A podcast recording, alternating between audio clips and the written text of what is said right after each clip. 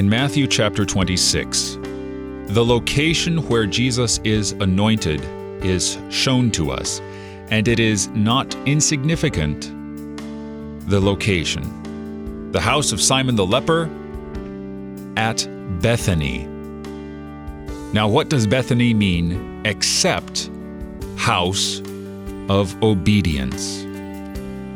Bethlehem means house of bread. Bethel means house of God.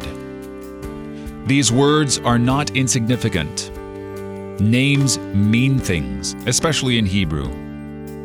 So when Jesus is at Bethany, anointed by this woman for burial, we know, we know his determination.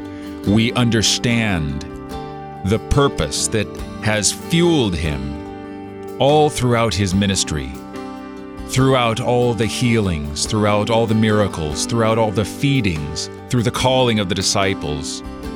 All of these things were done in obedience to the Father. He left nothing undone that ought to have been done, and he did nothing that was forbidden.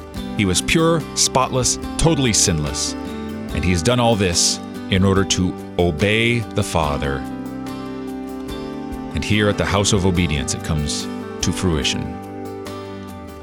You're listening to Orazio, part of your morning drive for the soul, here on Worldwide K F U O. Christ for you, anytime, anywhere.